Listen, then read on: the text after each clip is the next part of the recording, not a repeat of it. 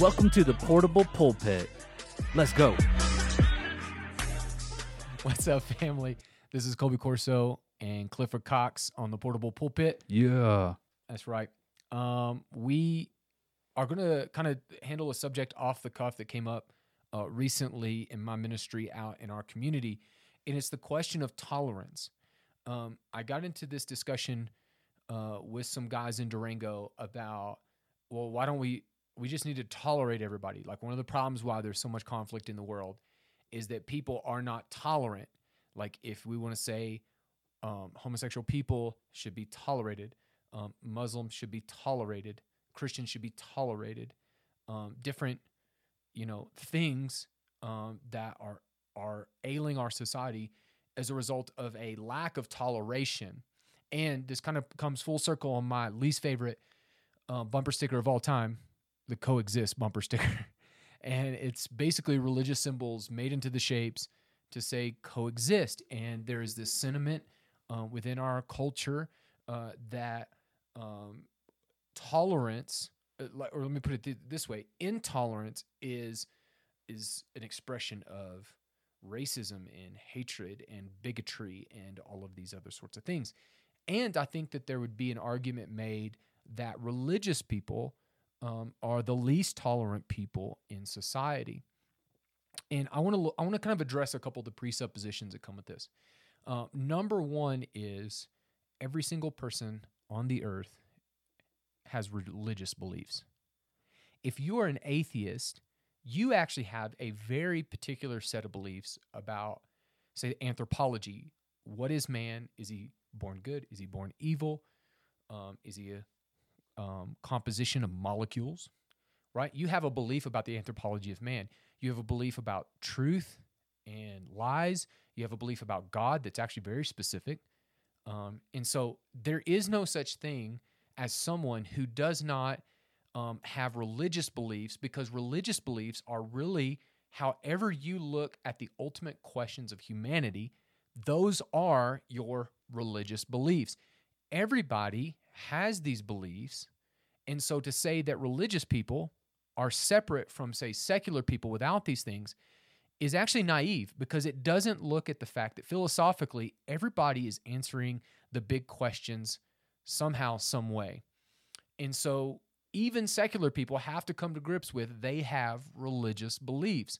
And so to say that just openly Christians or Muslims or Jews or Hindus or whatever that they are in you know automatically more bigoted or narrow-minded is is built upon a presupposition that really doesn't look and understand that everybody has a worldview.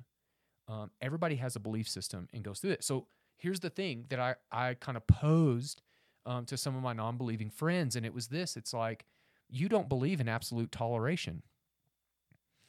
And they were staggered by that. They're like, yeah, we do. We believe in toleration. I said, you absolutely do not. If a Nazi came here today and wanted to kill Jews, would you tolerate that? If a racist came in here and wanted to lynch somebody, would you tolerate that? And they say, absolutely not. And I say, exactly. There are there are beliefs and there are activities um, that are necess- that we should necessarily be intolerant of. Now, this is a dangerous position because now the question is not should we be tolerant or intolerant, which I think is really what happens on social media. You should agree with this persecuted group of people simply because of some virtue signaling idea of toleration and to be intolerant is to make you a bigot. I think that that is way oversimplification. I think that it's an unthoughtful uh, position to have. I think the much more thoughtful position is is what is right and what is wrong, because what is right should be tolerated and what is wrong should not be tolerated.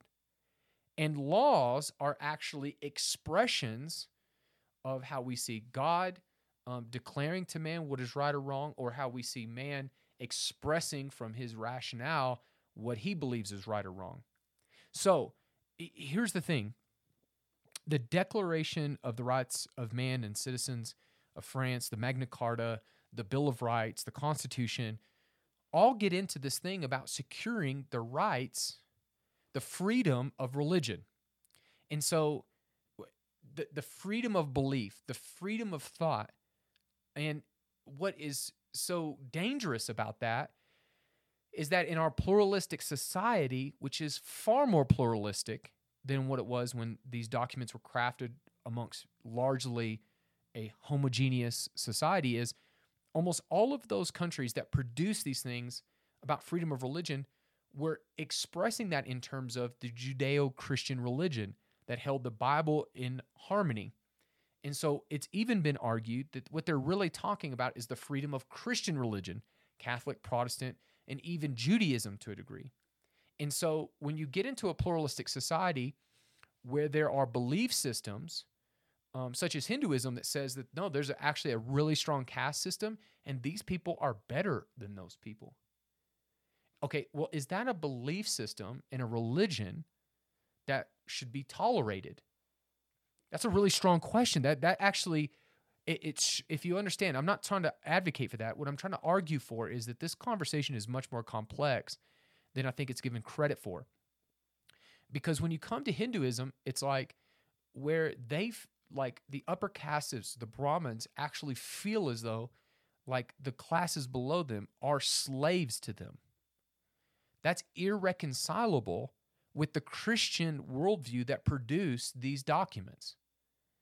The, oh, uh, let me go on further, and uh, we could go all the way around of every religion, including the Christian religion, is that you could come to atheism, which, by the way, it, religion has not produced the most massacres and bloodshed. You can add up the previous 19 centuries of religious conflict, and that includes Muslims and Christians and whatever, in conflicts that are done because of religion, and they pale in comparison to how much bloodshed happened at the feet of atheism in the 20th century. The 20th century was the bloodiest century out of the last 20, and it was on the back of belief systems of evolution. It's on the back back it, it rode the um, the coattails of atheism, and we see that in Stalin, in Mao, in Hitler, in Mussolini. And so, atheists that would believe that as a result of evolutionary processes, that human life is of no value, in whether this takes on Stalin killing hundreds of millions of his own people, Mao killing hundreds of millions of his own people, right? They kill more people, far more people than Hitler did, right? Or if it takes on the modern form of we can kill this baby in a mother's womb because it's just a clump of cells. Okay? Should that worldview, should those religious beliefs of atheists be tolerated? When Muslims come and they argue that uh, the genitalia of a young girl should be cut, um, when in Saudi Arabia there's women that can be killed for driving a car, right? When people are stoned to death in soccer stadiums or beheaded in soccer stadiums for converting to Christianity, Yeah, and I I even read about like homosexuals being thrown from, you know, tall buildings in Saudi Arabia. Right. And, and when you get to this stuff, is should those at what point do you draw the line in the sand? And and here's the thing, it's like you're if you just depend on your 20, 30, 40, 50, 60, 70 years of life experience and you try to answer some of these questions, I, I just think that you're going to be very ill equipped because they're they're so at the same time, we all want freedom of our religious beliefs. The biggest joke to me is the word secular is though you go to school and it's a secular place, you go to government, it's a secular place. It's actually incredibly dominated by beliefs. Incredibly dominated by beliefs, by somebody's beliefs. In the past, I'm not arguing for a Christian nation here, but in the past, you had a sense of, of shared belief to a certain degree that formulated laws and that that created these government institutions. And there was there was a bit of like agreement to start from even though if our expressions may diverge. Where now we don't even know whose beliefs are going to win in the state of Colorado versus the state of Michigan versus the state of Oklahoma whoever's beliefs are coming in they're writing the textbooks right they're controlling the media um, they're wielding power inside of government to force their beliefs on people I, I got into this with a couple guys in Oklahoma that I've been encouraging to run for political office. And I said, when I came into college, I was probably center left because it was the Bush era and I was kind of coming of age politically and figuring things out. And I felt so embarrassed by the religious right who was accused uh, by my liberal friends of that if you're a part of the religious right politically, you're forcing your beliefs on me. And this can go into like the Defense of Marriage Act. This could go into um, all kinds of beliefs that Bush would have about different things, which largely Obama shared when he ran for office and then abandoned once he got in office. Okay. And so the religious right is like, well, I don't want to be a part of people I'm sharing the gospel thinking I'm running my beliefs down their throat. Come full circle, it's like you come to now where it's openly that companies, the government, are shoving their beliefs down my throat. Where pagans who don't believe in the God of the Bible, don't serve Jesus, don't love Jesus, are coming in saying, not only um, do you have to accept homosexual marriage, but if you say anything against it, we might take your job, um, we might fine you. That if you won't bake a cake in Colorado for a homosexual couple, we are intolerant of that, and we're going to force you to agree with our beliefs. So the weird thing is, is that right now politically, there's whole groups of people that are taking non-Christian belief system, religious beliefs, I would even argue, and trying to force that upon others in the population. So I again, if you hear all of this, I'm not really arguing so much for a position yet. I'm just saying that the whole conversation about toleration is complex. The conversation about religious belief is complex. And and there is a bit of an assumption and I don't there's a limit to how far you could take this because the right to bear arms it falls in the same thing. It's like they expected muskets. You know, they didn't ever expect that we could build drones or tanks or all these other sorts of things. I said, and I think that's that's you know there, but I think that the idea of the Second Amendment is that human beings have the right to self-defense. That if you try to threaten my life, I have the right to like use my hands to to pick up something on a table, to use a gun, and that's primarily to defend myself against government. The idea is here it's like if someone tries to rob my house, that you know, he might kill a couple people, but if the government comes for you, they're going to kill millions of people. And we always need to hold government in check. And so the principle is the right to self-defense in, in the Second Amendment, even though guns and weaponry and all those things have changed. I think that it gets actually more complicated with the First Amendment of the freedom of religion because with freedom of religion, how they saw the the Christian European there even amongst Catholic and Protestant and Jews, there was so much shared um, belief about who God is, right and wrong, the Ten Commandments, and all of these sorts of things. As you introduce worldviews that are absolutely hostile to that understanding of reality, it's going to be it's it's almost impossible to reconcile all of those together. Um, and so uh, the question here is, you know, like what, how much do we tolerate, and then based on what do we become intolerant, necessarily intolerant of other things, and whose religious freedoms are going to impact the infrastructure of this country? Uh, who's re- because here's the here's the fascinating thing. Christians for the vast majority of this uh, for all of this country its history has been the majority of the population. Now i don't believe that that's true converts. I believe that a lot of that's like cultural christianity and things.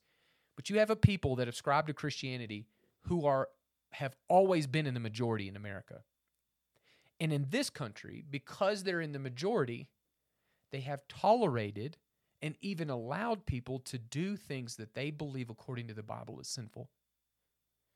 Do you understand that homosexuals, like you mentioned earlier, in Middle Eastern countries, if they're in a Muslim dominant country, can be executed for being a homosexual? Christians here in this country, who are in the majority, largely tolerate homosexuality and eat and, and at best have conversations where they say i love you but i disagree with you. Those are two radical things throwing you off a building versus saying i love you and i disagree with you. And i think it's sin. I don't think it's the best way for you. And i i, I just think you, this is an unhealthy lifestyle. Those But do you understand the amount of toleration that the Christian worldview has produced that does not exist in atheistic China? Atheists in China do not tolerate divergent positions. Atheistic Russia under Stalin didn't either. But what Christians have brought forth is that there are certain things that we absolutely have to be intolerant of and and we codify those things in law, but there's other things where that while Christians would say adultery is wrong, it's not illegal. Does that make sense? And so here's the thing that that is very disconcerting about this is that I don't think that people understand the depths of the conversation between tolerance and intolerance. I don't think they understand their own worldview. I don't understand. I don't think there's a lot of people that understand that everyone's religious, and because of that, there are, there's an erosion of these freedoms that's going on as the country further alienates itself from the roots of those in Christianity. They're alienating themselves from the things that empower the actual freedom. And so I think that I think that here's the thing it's going to say it's like there's going to be a, things like the Freedom from Religious Foundation. I think that they're going to push in such a way that they eventually uh, eradicate or at, at the very least make impotent and erode the freedom of religion. And it's going to be selected upon people who actually believe in God or are part of formalized religion. And with that, all of our freedom of thought for all of us will suffer. Now, here's where I want to end this. And and I know that I've probably just rolled a grenade out there and I've not offered any solutions and and that's that's really what I want. I, I my hope in kind of shooting this off the cuff as I kind of threw it out to Cliff is for people to think through how complex and difficult these situations are. But at the end of the day, my brothers and sisters in Christ, you don't need freedom of religion to be faithful to Jesus. We have brothers and sisters in Christ all over the world who actually, from the government, do not have freedom of religion, but before God, they got freedom of worship. And because they have freedom of worship, that God is a higher authority than their governments, they are continuing to preach the gospel. They're continuing to make disciples. And, and in some of those contexts, the gospel is actually spreading faster than it is here in the States, where we take for granted freedom of religion and we never actually share our faith with other people. And so I think it costs them so much and in some of those contexts. So I, I think we learn from them, our brothers and sisters overseas, in difficult contexts politically to understand if we have freedom of relig- religion here in the United States for as long as we have it, use it to the glory of God, use that liberty to liberally preach the gospel and the, to herald the name of Jesus. If we lose it, changes nothing.